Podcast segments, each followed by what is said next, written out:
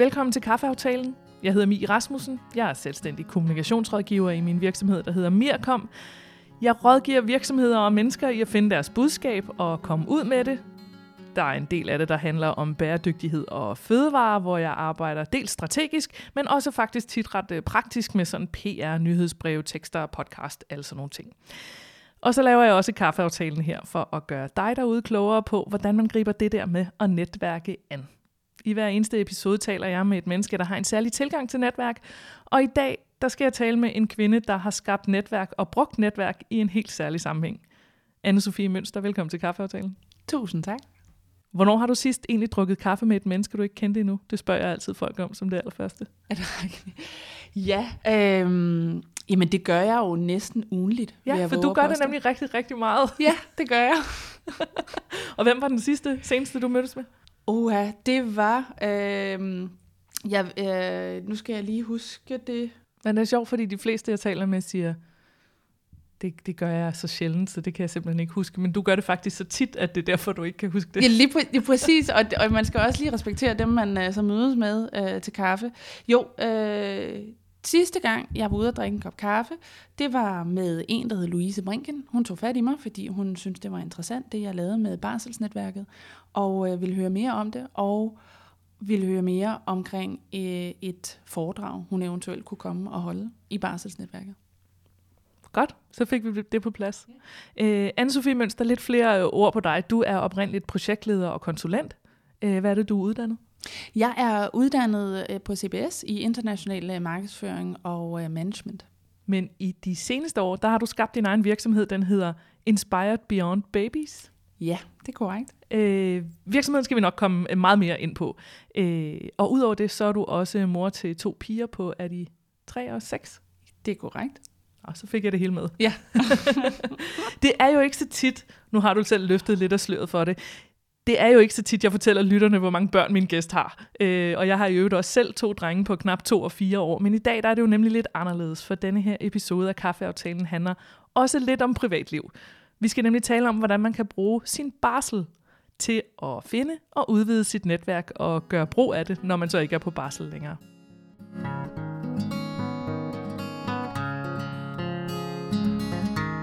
Anne-Sophie, du har som sagt to piger, som efterhånden er store, i min verden i hvert fald. Mm. Øh, men lad os lige starte med at tale om det at være på barsel.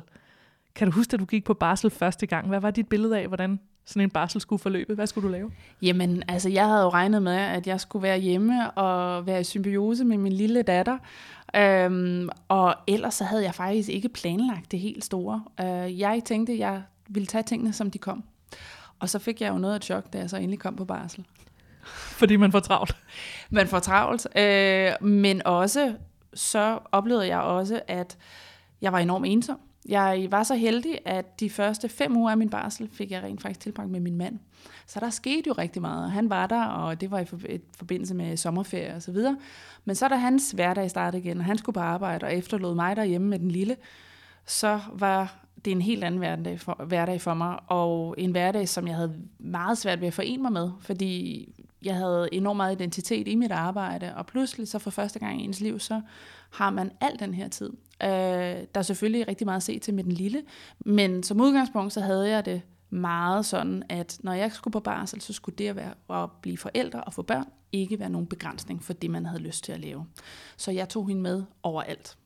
Og det var så et held, at hun var så let, som hun var. For jeg tror, at hvis hun havde været et kolikbarn, så var historien nok en anden. Ja, så har folk selvfølgelig en anden slags hverdag. Det er det, det er det. Så jeg havde øh, overskud til at tænke nogle ekstra tanker, og havde lidt mere energi, end måske så mange andre, fordi jeg rent faktisk fik min nattesøvn under min barsel.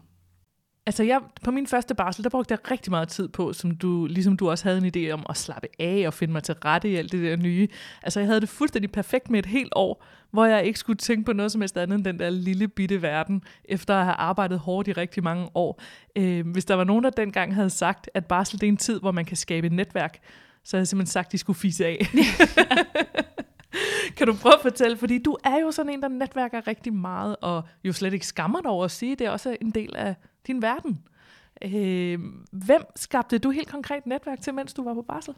Jamen, da jeg øh, under min første barsel, som sagt, så oplevede jeg efter, og det var typisk der efter min mand han startede på arbejde, at jeg havde brug for at komme ud af døren og møde andre mennesker. Jeg får energi af at socialisere og være sammen med andre. Og jeg er meget ekstrovert af natur. Så da hverdagen rammer en med den lille, og man føler sig indespærret, og jeg havde det som løve i et bur til tider, så havde jeg bare brug for at komme ud. Og på det tidspunkt, der boede vi heldigvis meget centralt i København. Så jeg benyttede mig rigtig meget af udelivet. Og jeg havde også brug for at udrette nogle ting i løbet af min hverdag. Jeg havde brug for at sige til min mand, når han kom ind ad døren, i stedet for at springe ham om halsen og høre, hvad han havde arbejdet med, og hvad for nogle strategier de havde udviklet, så havde jeg også brug for at kunne fortælle ham, hvad jeg havde udrettet og lavet i løbet af en dag, uden at det nødvendigvis havde med blæskift at gøre, eller hvor mange øh, sutter man fandt rundt omkring, eller hvor meget grød man havde lavet til den lille. Øhm, så jeg begyndte hurtigt selvfølgelig at øh, melde mig ind i en mødergruppe øh, på daværende tidspunkt i København. Og derudover så kendte jeg også rigtig mange andre, som var på barsel på det tidspunkt. Og det resulterede så i, at jeg tror, at jeg var sammenlagt medlem af tre mødergrupper. En, som det offentlige tilbyder, og så to andre, som var baseret på venner. Derudover... Og så, så har du rimelig meget at se til allerede der. Ja, men det men var ikke nok du for derudover. mig. Lige præcis. Det var ikke nok for mig. Øh, man skal ikke... Eller man skal i hvert fald huske på, at der er enormt meget selvværd, der er, ligger til grund for, hvad man får udrettet i løbet af en dag. Og det havde jeg brug for, og jeg havde brug for at være aktiv og komme ud af døren. Og øh, så jeg besluttede mig for, at øh, jeg deltog i babysvømning øh, fra hun var to måneder, og det er, når, altså, det er kun øh, det, er, det tidligste, de må, øh, de må være, når de kommer i vandet. Jeg gik til salmesang, rytmik, you name it. Jeg meldte mig til alt. Jeg sørgede for at være en slags PA for min mand. Jeg spurgte min mor på det tidspunkt, også, også min mand, om de havde noget arbejde, jeg kunne lave, fordi at jeg havde brug for at bruge min hjerne på en anden måde, end, øh, end hvad babysvømning kunne give mig, og, øh, og så videre. Øhm, og også brug for at tale om andet end, end kun babyen. Men øh, jeg, gik, øh, jeg gik totalt i projektledelsesmode, og vi tog fire uger til øh, Thailand øh, på sådan noget Ølandshop, som det hedder på dansk, og øh, arrangerede det og arrangerede alt derhjemme, simpelthen for at kunne bruge dagen og bruge mine timer på noget andet, som ikke havde udelukkende med den lille at gøre, samtidig med, at hun var med. Ikke? Så jeg, øh, jeg vil sige, at jeg fik øh, benyttet mit netværk på den måde, at jeg tog fat og rakte ud til andre barslerne. Øh, og det var det skønne ved, hvis man kender nogen, som man måske ikke har haft så meget kontakt med inden barsel, men fordi at man så er på barsel på samme tid, så har man den her fælles referenceramme, som man kan tale ud fra, og så begynder man rent faktisk at få en bedre relation, og man begynder jo at se hinanden i løbet af dagen, hvor andre ikke har mulighed for at mødes, fordi de jo er på arbejde. Så jeg fik nogle mere nære relationer til de allerede eksisterende relationer, jeg havde. Øhm, og derudover så lærte jeg så også nye bekendtskaber via de mødergrupper, jeg var i. Hvad fik du ud af, hvordan var det at være i øh, sådan en kommunal mødergruppe? Øh, er jo noget, som nogle andre sammensætter for en, mm. og du ved ikke, hvem du kommer til at mødes med. Hvordan var det for dig? Det var enormt lærerigt, det var meget inspirerende, og jeg kan jo rigtig godt lide at møde nye mennesker, så at høre, hvad de laver, og høre deres historier. Så jeg synes jo kun, det er dejligt at møde folk, man ikke kender. Og så nogle gange, så er jo kemien bedre end andre. Men dem, jeg var i mødegruppe med første gang, og for så vidt også dem her øh, anden gang, dem har jeg stadigvæk kontakt med. Øhm, og vi følger hinanden på Facebook og på LinkedIn osv., og, og, og vores udvikling og vores arbejde. Så det var givende på mange måder, synes jeg i hvert fald. Øh, når jeg så siger, at jeg troede, at netværk og barsel, det var to vidt forskellige ting, jeg sagde, at folk skulle fise af, hvis de havde sagt det til mig, øh, så gik jeg også i mødergruppe, øh, og, og især med mit, mit første barn fik jeg et helt fantastisk netværk derigennem. Øh, ikke kun omkring det der med at have børn, men også øh, har fået nogle virkelig gode øh, veninder, som laver noget helt andet end mig. Øh, kan du genkende det der billede af, at det er en, en god mulighed for at udvide sin bekendtskabskreds med nogle mennesker, man ellers ikke ville have mødt eller være kommet i kontakt med? Ja, bestemt. Det er en periode, hvor man har mulighed for at møde en masse nye mennesker.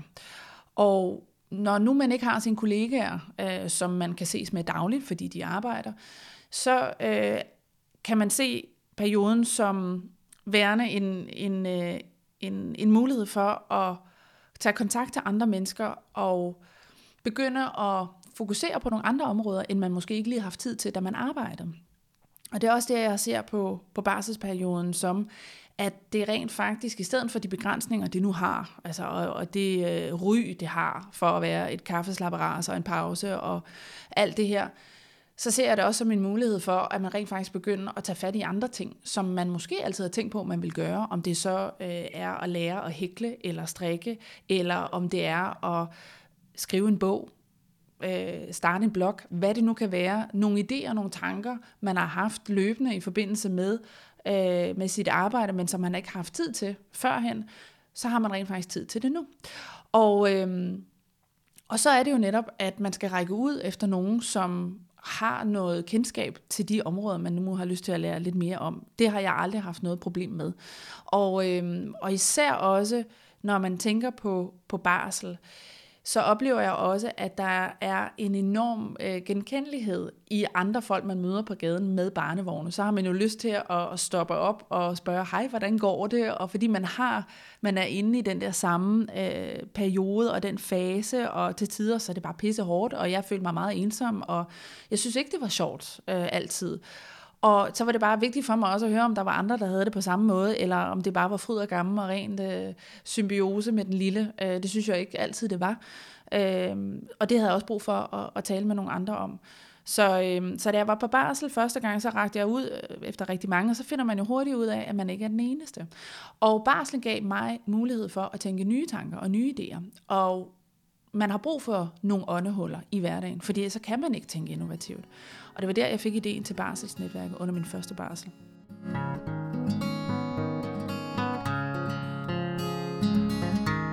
Vi talte lidt om det lige i starten, øh, for det er jo også derfor, jeg har inviteret dig med i podcasten. Fordi du er jo ikke kun mor, du har også gjort det til din levevej at give mødre og fædre på barsel muligheden for at netværke og få fagligt input, mens de er på barsel. Ja.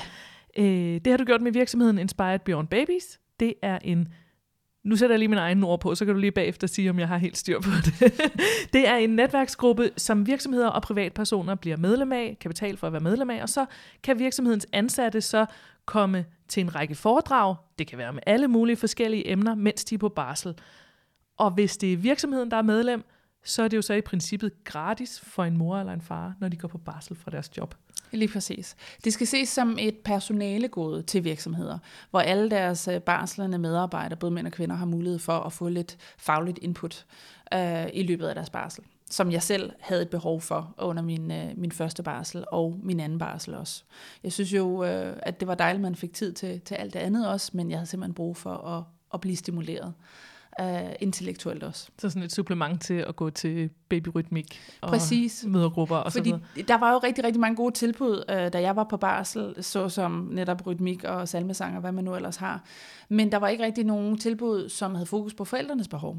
Så var der det, der hed babybio, og det er der stadigvæk. Men der kan man jo også tale om, at det udelukkende er fokus på, at forældrene lige får et afbræk mm. i halvanden time, hvor de kan gå ind og se en film. Fordi det er jo ofte, man tænker, når man har en baby under armen, så er det jo ikke muligt at komme ud og, øhm, og netværke og gøre nogle ting, som man plejer at gøre. Og biografen er jo især nogle rammer, hvor man tænker, det er jo ikke muligt at have en baby med. Men så er der nogle andre mennesker, der har tænkt, jamen forældre har jo lige så meget behov for at tage biografen, selvom de har små børn.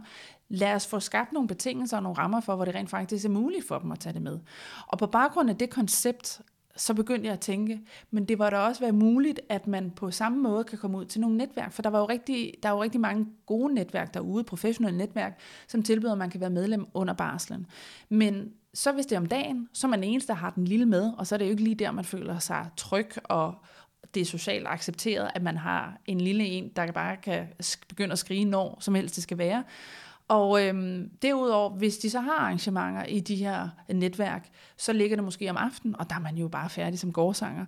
Så jeg begynder at tænke, altså på samme måde som Babybio, der må sgu der være en mulighed for, at der er nogle rammer for, at man kan have de små med, og at de er en del af seancen.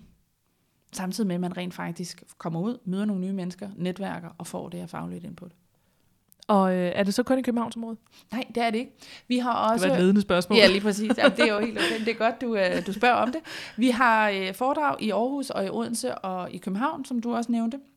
Og, øh, og det er så mundtlige foredrag. Øh, og øh, netværksdelen øh, foregår på den måde, at fordi det er forskellige virksomheder, der kan tilkøbe det som et personalegod til deres medarbejdere, og vi så også har private medlemskaber, så er det forskellige mennesker, der typisk er der hver gang fra forskellige brancher med forskellige baggrunde. Så der kan sidde alt fra en pædagog til en lærer, til en jurist, til en projektleder i Mærsk, øh, og hvad vi nu har til en grafisk designer.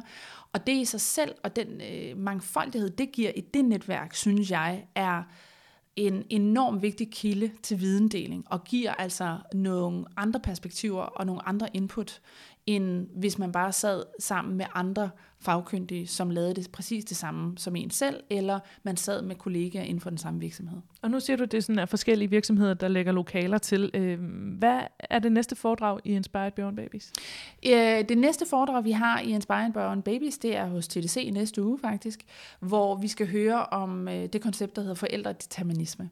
Og det, forældredeterminisme? Ja, det handler om i bund og grund om, at man som forældre har en forskrækket og meget, meget øh, forpligtende følelse af, at hvad end man siger og gør, øh, og de beslutninger, man træffer for, for ens barn, er fuldstændig afgørende for, hvordan de bliver øh, på længere sigt mm. i forhold til deres udvikling. Og forældredeterminisme går ud på, at man begynder rent faktisk at tænke på, at der er masser af andre faktorer, som spiller ind i forhold til barnets udvikling og, og de valg, de kommer til at træffe senere hen.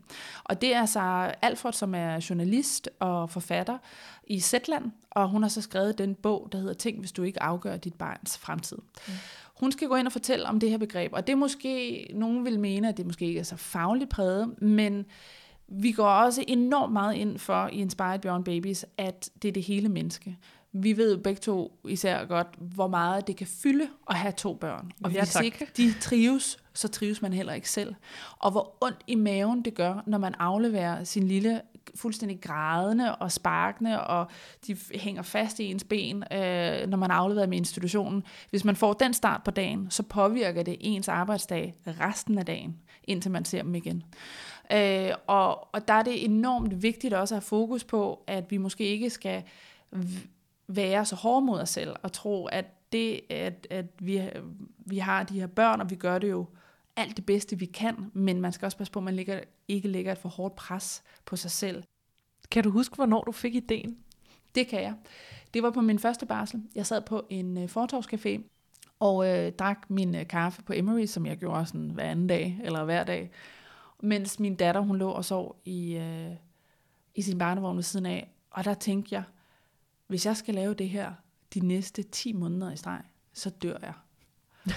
og jeg tænker, er det det her, min hverdag skal gå ud på? At drikke kaffe og gå ture? Og jeg har simpelthen brug for at blive øh, stimuleret på en anden måde, end, end jeg var på det tidspunkt. Og var det på din første eller anden barsel? Det var på min første barsel. Det var på din første barsel.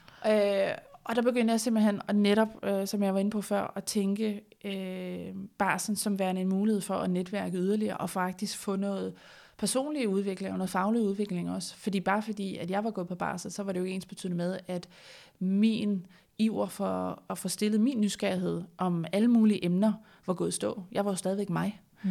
Uh, og jeg synes bare, det var meget, meget chokerende for mig at opleve, hvordan de to ting var svært forenlige. Og det tænker jeg, nej, det kan ikke passe. De, man må kunne skabe nogle rammer for, hvordan man kan kombinere de to ting her. Fordi det er jo ikke et spørgsmål om enten eller det er jo et spørgsmål, jeg synes i hvert fald, at det er både og. Så at få skabt den her inkluderende, øh, hvad skal man sige, kultur øh, i forhold til, at det er okay at tage sin baby med og have andre behov også end kun baby, og det er socialt accepteret. Og så gik du i gang med under din første barsel ligesom at idéudvikle på det, og så var det under den anden barsel, du rigtig gjorde noget ved projektet. Lige præcis. Så var det, at øh, jeg begyndte at tænke, og det er jo det gode ved, at man har barsel, man har jo mulighed for rent faktisk at dykke ned, altså dykke ned i de her tanker og gøre noget mere ud af det, og man har tiden til det. Så det begyndte jeg at undersøge, hvad der ellers var af barselsnetværk på daværende tidspunkt. Og der var jo CA og JYF, øh, deres barselsnetværk. Men igen, det, det var en anden konstellation end det, jeg havde brug for. Jeg havde brug for at møde nye mennesker og møde andre mennesker, i stedet for at det var de samme mennesker, man mødtes med hver gang. Mm. CA og Djøf, de har konceptualiseret det sådan, at man mødes en gang om måneden i tre eller fire måneder med de samme 10 mennesker, og så derfra så skal man så selv fortsætte netværk, hvis det er det, man har lyst til. Så det er jo en form for øh, lidt større mødergruppe. Ja, men hvor man taler om nogle andre ting, og der var det meget dialogbaseret. Mm. Men jeg havde brug for at kunne læne mig tilbage med en lille og bare få øh, ny viden og alle mulige andre input, øh, og, øh, og på den måde kompetenceudvikle mig simpelthen. Og, øh, og så var det, at jeg begyndte at dykke lidt mere ned i det her barselsnetværk-koncept. Og så kom jeg, jeg skiftede arbejde under min første barsel, så kom jeg over i Ørsted, og, øh, og så blev jeg gravid for anden gang. Og så da jeg blev gravid, så tænkte jeg, nu gør jeg noget ved den her idé, som jeg har, øh, som jeg har haft i, i så lang tid. Og så begyndte jeg så at tilgå det som hvilket som helst andet projekt. Jeg indkaldte øh, tre af mine veninder til en workshop en weekend. En, der havde været på barsel, en, der var på barsel, og en, der skulle på barsel. Og så begyndte jeg at præsentere min idé for dem. Og der øh, havde jeg så... Du, kæft, du går, øh, du, du går meget systematisk til værks. jeg er forholdsvis struktureret, øh, så det, det, ja, det må jeg også indrømme. Øh, men jeg tænker også, at nu har jeg den her idé. Jeg står selv og skal på barsel om nogle måneder, og, øh, og der skal den altså eksekveres. Så jeg, jeg, jeg indkaldte til den her workshop, og, øhm, og det var fantastisk, fordi der begyndte vi at brainstorme omkring, hvor, hvor ofte skulle det være, og med afsæt i babybio-konceptet. Hvordan kunne man skabe de samme rammer, men med et andet indhold. Mm. Og, øhm, og der mødtes vi, og det var der faktisk, vi også kom på navnet Inspired Beyond Babies. Og det er jo takket være andre, og det er jo takket være ens netværk, at man får skabt ting. Øh, og det skal man altså ikke glemme, at hvis man kan søge om hjælp, så skal man da endelig bare gøre det øh, fordi man kommer langt hurtigere til resultatet med hjælp fra andre. Mm. Og, der, og så begyndte vi så at skræddersy det her, hvad skal man sige, det her netværksforløb, og så kom jeg på min anden barsel, og så i gang satte jeg det. Ja, du skulle også lige have et barn, ikke? Du jeg brugte forhåbentlig også noget tid til at passe barnet. ja, ja, men der skete faktisk det under min anden barsel, da jeg havde født øh, min, øh, min datter Fiona der. Der øh, efter et par måneder, så blev jeg indlagt, øh, og øh, med en meget, meget, meget slem øh, infektion i, i blodet. Jeg var faktisk så tæt på at krasse af, fordi at de kunne finde ud af, hvad det var.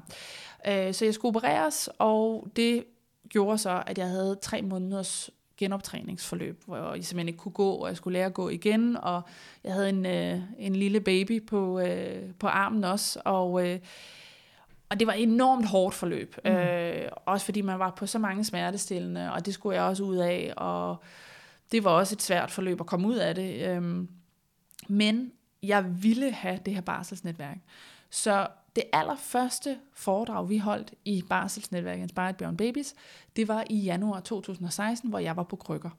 Men jeg havde den lille med, og det var fantastisk. Det så måske mig... blev det der, det lyder som om, at, at sygdomsforløbet ligesom blev sådan en ekstra øh, hvad skal man sige, starts, øh, startkapital. Lige præcis. Til at få sat gang i det. Og jeg havde jo ligesom tegnet ideen øh, op og fokuseret på, hvordan og hvorledes og hvordan det skulle gøres. Og helt lavpraktisk, det gør også meget inden for, at folk de taler om mange gode idéer, men hvordan starter det? Mm. Øhm, og hvordan gør man det sådan helt lavpraktisk? At det startede jo bare med, at det skulle være pro bono, og det var et frivilligt tiltag. Øh, og så begyndte jeg jo også at tænke på mit netværk som som værende noget andet end private relationer. Så begyndte jeg at tænke på de mennesker, jeg kendte privat, at de faktisk arbejdede med noget interessant. Og hvor kunne det dog være spændende at høre, hvad de rent faktisk lavede. Og jeg kendte, øh, jeg kender en fremtidsforsker, og jeg havde altid tænkt, det der fremtidsforskning, hvad er det egentlig for noget, og hvad kan det? Og så spurgte jeg min veninde, har du ikke lyst til at holde et foredrag om det, og inspirere nogle barslerne, og fortælle os, hvad det hele handler om. Så på den måde, langsomt men sikkert, så fik jeg jo mit netværk, og, øhm, og, og begyndte også at tænke på mit netværk på en anden måde, end at det kun var dem, jeg kendte privat eller arbejdsmæssigt, at det var kollegaer, men begyndte at udvide min horisont også på det område. Nå, fordi du er jo faktisk sådan en, hvor jeg tænker, at du altid ligesom er blevet flasket op med at forstå, hvad netværk er. Det er både privat og professionelt, og det er ligesom en mange ting, der spiller sammen og sådan. Men det var faktisk der, det gik op for dig, eller hvad? Det var først der. Jeg har aldrig brugt mit netværk på den måde, og tænkte netværk som værende en mulighed for alt muligt andet godt, som kunne skabe ting, øh, både for, for andre, men også for en selv. Det var først, da jeg gik på min barsel øh, og fik den her idé, ud fra de behov, jeg selv havde. Netop med at komme ud, møde andre mennesker, og hvordan kunne jeg få skabt øh, nogle rammer for, hvordan det kunne lade sig gøre med en lille parm. Og hvad er så dit råd til øh, øh, andre, som jeg siger jo også selv, at jeg også selv har været igennem den udvikling, da jeg, da jeg ville starte en virksomhed, øh, pludselig at finde ud af, hvad er netværk, og hvem kender jeg egentlig, og hvor arbejder de, og hvem kender de. Ja. Øh, hele den der, det der med pludselig at forstå, gud, det er det netværk. Ah, det er det, de alle sammen har snakket om i så mange år. Men, men hvilke råd har du til folk om, hvordan de ligesom skal gribe det an, når de ja. skal gå i gang? Jamen, øh, Susie Lynge, som er netværksekspert fra, øh, fra en virksomhed, der er Netværksakademiet, er sindssygt dygtig til det. Hun har skrevet flere bøger omkring det med netværk, og så har hun lavet nogle workbooks, som er geniale. Fordi de hjælper en med at kortlægge ens netværk. Og det var dem, jeg selv tog fat i øh, på det tidspunkt, da jeg var på barsel. Fordi jeg vidste jo, hvis jeg gerne ville have konceptet med, at man skulle mødes en gang om måneden med en lille på armen, og med andre folk, som, som havde nogle interessante ting at fortælle om, så blev jeg nødt til at tænke på mit netværk på en anden måde, og også udvide det lidt, og sige, mm. hvor mange har jeg egentlig i mit netværk? Hvem kan fortælle om noget interessant? Øh, så jeg tog fat i hendes bog, og, øh, og simpelthen begyndte at lave de metoder, hun øh, stiller op, og, og, øh, og simpelthen skrive, øh, hvem det er, der inspirerer en. Og det, hun stiller alle de rigtige spørgsmål, som man ikke selv kommer i tanke om, men ved at man begynder at gå mere strategisk til værks på den måde med ens netværk, så åbner det bare sindssygt mange døre, og man tænker, hold op, jeg har jo oceaner af muligheder her, som man ikke vidste før. Øh, så da jeg gik i gang der med mit barselsnetværk og tænkte, hvordan skal det sådan konceptualiseres, og hvordan kommer jeg i gang, så var det jo begyndt at tænke på, at altså, jeg er jo på barsel, og jeg kender sindssygt mange på barsel. De må jo også kende en masse på barsel. Så jeg oprettede helt, øh, hvad hedder det, lavpraktisk en Facebook-gruppe, og inviterede alle dem, jeg kendte på barsel ind, og så bad dem om at invitere alle de kendte på barsel ind, og sagde, nu laver vi nogle månedlige foredrag, det koster ikke noget. Hvis øh, det kræver, at man øh, kommer ud og skal lege nogle lokaler, så kan det godt være, at der bliver en, en egenbetaling på det. Men det var ligesom konceptet, også fordi jeg havde brug for at komme ud fra mit eget hjem. Så hvis ikke, at jeg øh, havde mulighed for at finde øh, nogle lokationer, så tog jeg fat i min arbejdsplads på det tidspunkt. Det var også og tænkte, har I ikke lyst til at lægge lokaler til, til en masse babyer og deres øh, forældre? Og så får I noget taletid indledningsvis, hvor I kan fortælle om virksomheden og jeres kultur og værdier, eller hvad I nu har lyst til at lægge mm. vægt på.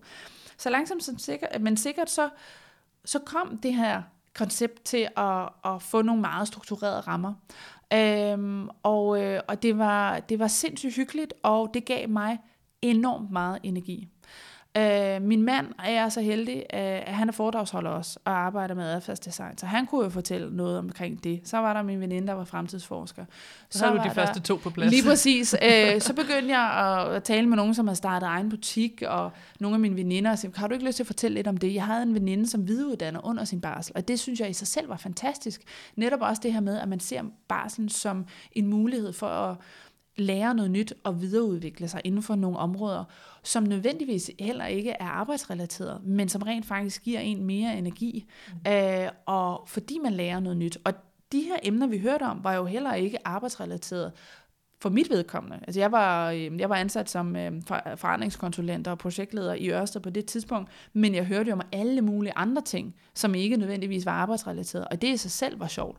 Og hvis man spørger, øh, nogle af mine medlemmer i netværket er jo også jurister, det sidste, de har lyst til at høre om, når de er på barsel, det er omkring det er ejendomsret. Ja, altså, det gider de jo ikke, vel? Nej. Øhm, så bare om øh, det her med, at man kan få et frirum, og komme ud og få noget fornyet energi. Og jeg tror fuldt og fast på, hvis ikke jeg havde haft det her barselsnetværk efter min operation, og alt det, jeg skulle igennem efterfølgende, så havde jeg fået en eller anden form for posttraumatisk øh, reaktion på det. Men fordi jeg havde det her netværk, som gav mig sindssygt meget energi, og boostet mig i den grad, så følte jeg rent faktisk, at jeg kom ud af det ovenpå og med mit sind intakt. Bliver du ikke, for at lige, altså fordi jeg er nødt til at spørge dig, bliver du ikke mødt af det der med, at folk siger, øh, øh, hvad er der galt med at sidde derhjemme i sofaen og stene serier? Ja, og det er der intet i vejen med. Det gjorde jeg også selv. Øh, det her barselsnetværk øh, er jo, stammer jo fra et behov, jeg selv havde. Og øh, når man har et behov, så højst sandsynligt, så er der også andre, der har det behov. Men det er ikke nødvendigvis, at alle har det behov. Eller hele tiden. Eller hele tiden, lige præcis. Øh, der var så sandelig også nogle netter, øh, hvor jeg bare var fuldstændig smadret, og jeg havde ikke overskud eller tid til noget som helst, øh, og jeg kunne ikke rumme andre mennesker. Og det skal der også være plads til. Øhm, så det er slet ikke øh, et, et, øh, en måde at anfægte, at andre øh, forældre vælger nogle andre ting øh, i forbindelse med deres barsel, og lave nogle andre ting. Det er kun øh, et supplement til alle de andre gode barselstilbud. Og det er kun, hvis man har det behov. Der er mange af vores medlemmer, som jeg møder en enkelt gang i løbet af et år, fordi lige det emne har interesseret dem, eller det var lige der, hvor de kunne finde overskud og energi til at komme ud af døren og, og være sammen med andre i tre timer. Øh, og andre møder jeg øh, hver eneste måned øh, i, i al deres øh, barselstid, og det er jo fantastisk. Så det her, det er kun et spørgsmål om, øh, at man har behovet øh, for det. Og hvis man har kolikbarn, så er det jo heller ikke lige der, at man tænker, at energien er til det. Så, øh, så det var kun fordi, at jeg selv havde det behov, og jeg så nogle muligheder i det, og det gav mig energi. Og så tænker jeg måske også, at du har lidt svært ved at lure, hvor mange der egentlig dukker op, når de tilmelder sig til noget. Det er rigtigt. Jeg plejer altid at sige til virksomhederne, vi, vi plejer at være 50-40 tilmeldte, men når dagen kommer, så er der mellem 10 til 15, måske 20, der melder afbud. Og det skal der være plads til. Fordi man aner jo ikke, hvad for nat man får, eller om baby bliver syg. Så det er meget uforudsigelige forhold, man har med at gøre, og det skal der være plads til. Så øh, det er på børnenes præmisser, at det hele foregår på, og sådan skal det også være.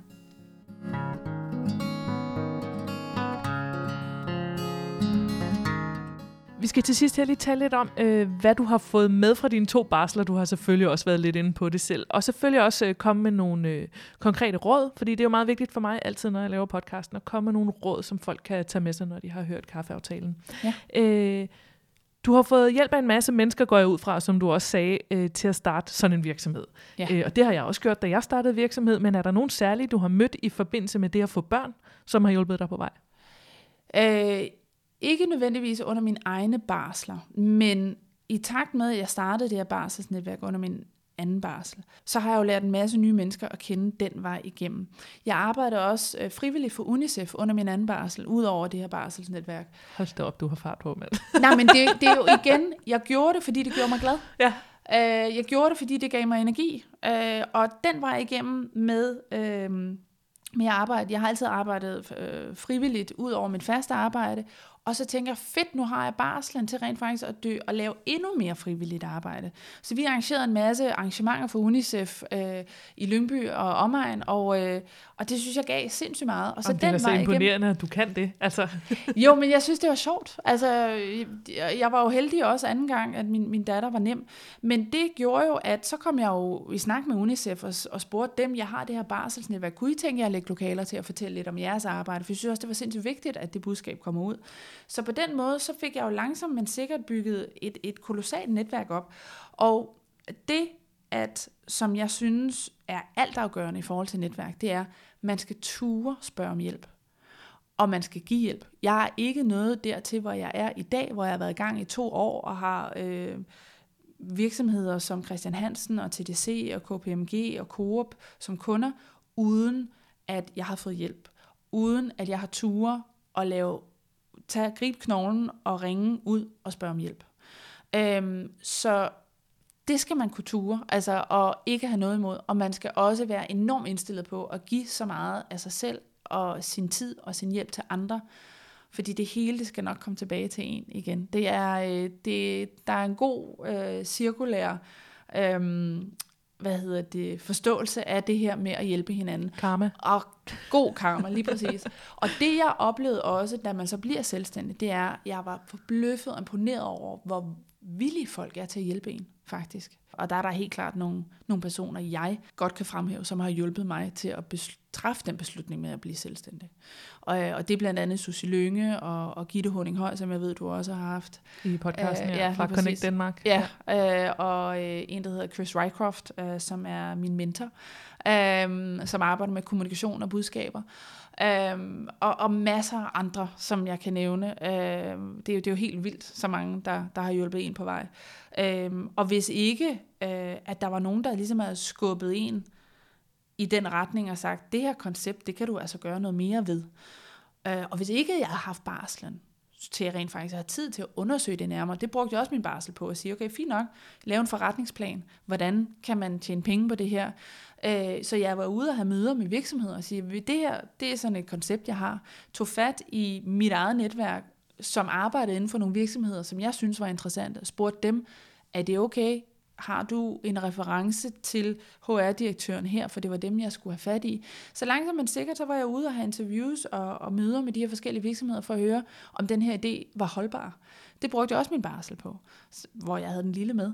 Øhm, så, så ja, barslen giver bare sindssygt mange muligheder.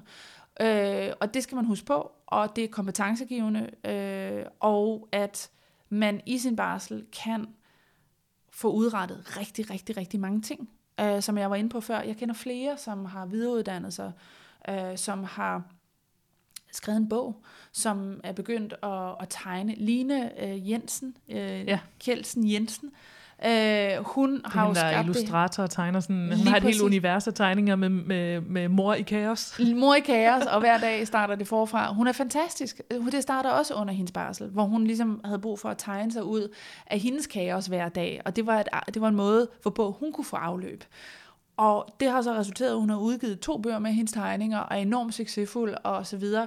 Og det synes jeg er fantastisk. Øh, se på mulighederne, på, øh, som, som barslen giver, og tænk det som værende et afbræk fra alt det andet, du plejer at lave, og begynde at mærke efter, det kunne være fedt. Jeg har altid drømt om, at jeg godt faktisk kunne tænke mig at læse den bog, eller jeg har altid drømt om, at jeg godt ville begynde at tage jagttegn, eller hvad det nu kan være, og så få det gjort. Jeg arbejdede selv som frivillig øh, under min egen barsel, lavede gørelsesarbejde, startede det her barselsnetværk, ting, som jeg også kunne skrive på mit CV.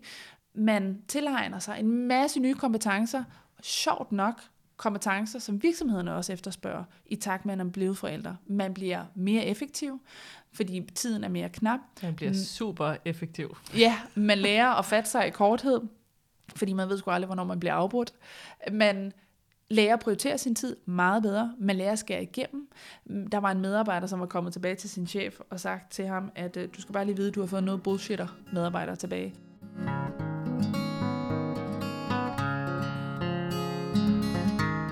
Øh, Anne-Sophie, kan du slutte af med at give nogle gode råd til forældre, der drømmer om at komme op af sofaen derhjemme, der sidder der og er bundet til Netflix eller HBO, øh, eller til kommende forældre, der går med tankerne om altså, at skulle lave noget mere i deres barsel? Altså, hvordan gør man barsel til en givende periode i ens liv?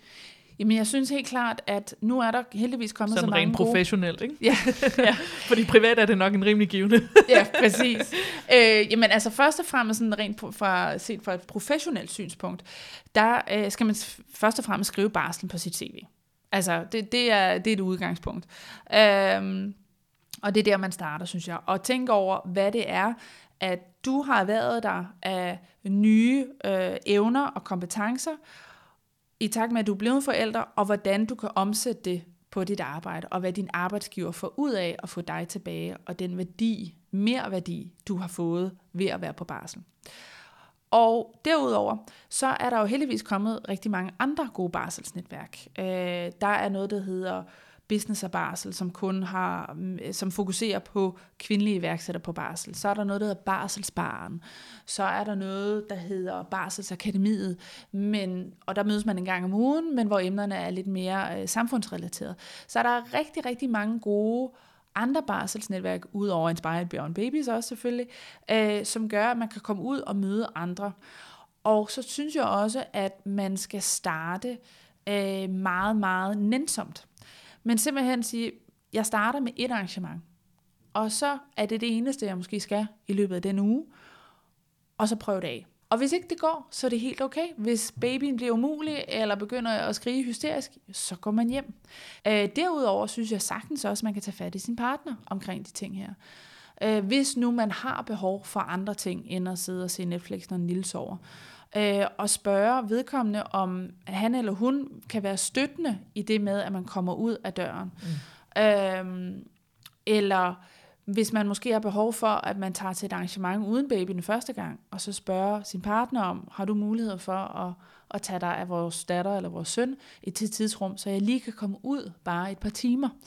Øh, være ærlig omkring ens behov, og tage fat i de andre barslerne, man nu øh, har i sit netværk, som er i samme situation.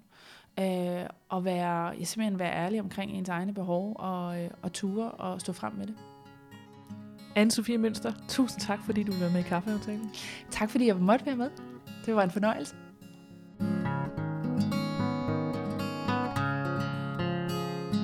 Jeg håber, der er nogen derude, der har fået inspiration til at bruge barslen på at udvide deres netværk, og måske bruge den aktivt til at tage nogle beslutninger i deres arbejdsliv og livet i det hele taget.